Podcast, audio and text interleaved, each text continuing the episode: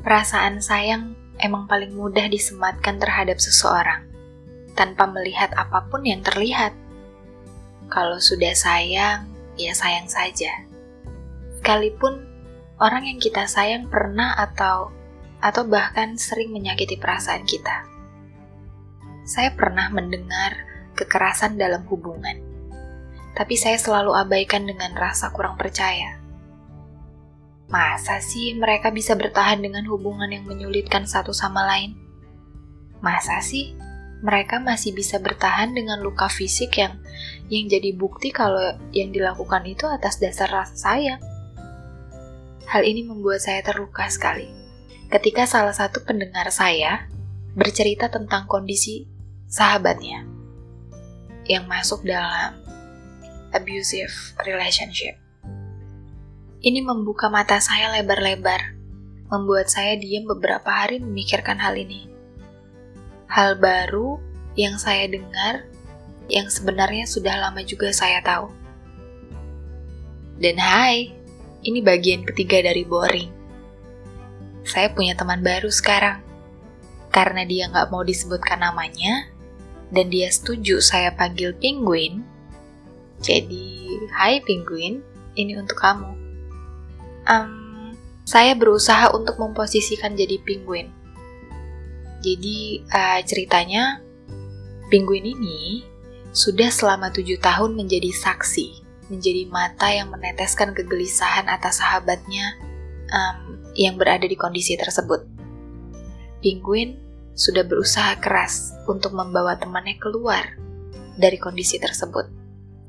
Tapi, selama itu juga ia merasa gagal ia melihat bekas cakaran, tangan yang lebam, tubuh yang penuh luka, bibir yang membengkak, mata yang sembab karena menahan sakit.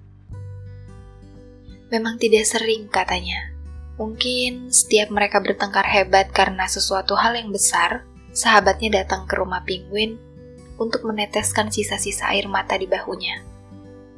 Saya paham benar, sangat paham perasaan penguin seperti apa. Saya tahu rasanya sakit tanpa terluka. Saya tahu rasanya kecewa karena karena diri sendiri merasa gagal. Enggak, Penguin. Kamu enggak gagal. Kamu hebat. Kamu masih mendampinginya hingga sekarang. Saya tahu itu bukan hal yang mudah. Saya tahu perasaan kamu besar untuk sahabat kamu. Saya tahu kamu hampir putus asa atas hal yang terjadi dengan sahabat kamu kamu mungkin berusaha keras untuk meyakinkan sahabat kamu bahwa abusive relationship adalah bukan hal yang baik. Kamu juga sudah mengatakan hal yang benar terhadap sahabat kamu. Meminta sahabat kamu untuk pergi menjauh dari pasangannya. Meminta ia untuk tidak bertahan. Karena menurutmu tujuh tahun sudah lebih dari cukup. Bahkan sudah keterlaluan. Tapi, Penguin, hal ini juga sulit untuk sahabat kamu Menurutnya, hal ini sudah benar karena matanya hanya sesekali membuka, karena perasaannya begitu besar terhadap pasangannya. Baginya, hal ini juga adalah tantangan. Mungkin, saya hanya menerka-nerka. Kamu hanya tahu, tapi kamu belum paham. Belum paham bahwa setiap yang dilakukan seseorang, setiap keputusan yang diambil oleh seseorang, itu adalah keputusan atas kepribadiannya atas pengendalian dirinya sendiri, karena dia yang mengaturnya. Saya berharap sahabatmu mengambil keputusan yang baik suatu saat nanti. Dan saya punya harapan besar untuk kamu, Penguin. Harapan yang kamu sendiri sudah tahu.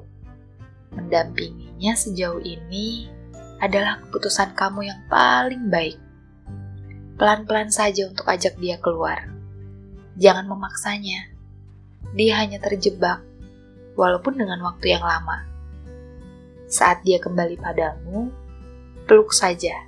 Katakan hal baik. Katakan kalau dia akan baik-baik saja. Katakan, katakan kalau suatu hari nanti ini akan berakhir dengan keputusannya.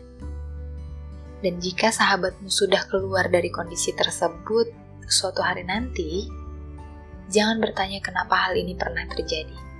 Kenapa nggak kabur dari dulu? Kenapa nggak putus aja dari dulu? Tolong, jangan pertanyakan hal-hal semacam ini. karena ini sudah berlalu. Dan jangan biarkan dia menjelaskan alasannya kenapa dia pernah berada di situasi itu.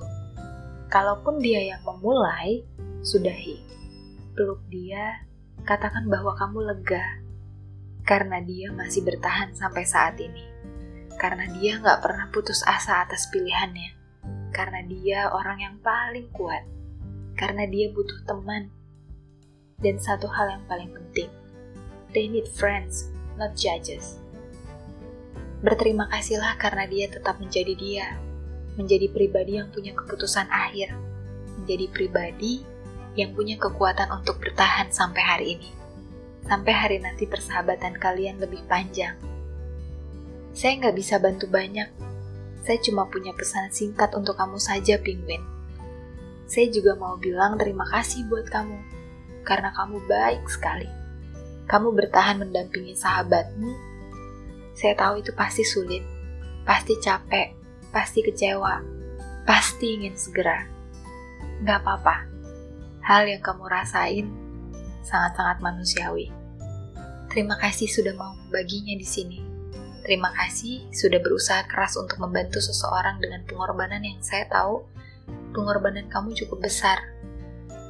Dan mohon maaf kalau yang saya sampaikan di sini kurang membuatmu puas. Tapi saya berharap kamu lega sekarang karena sudah membaginya di sini. Karena sudah berani berbicara. Kita selami sama-sama ya atas kesedihan yang muncul di waktu yang tidak diinginkan.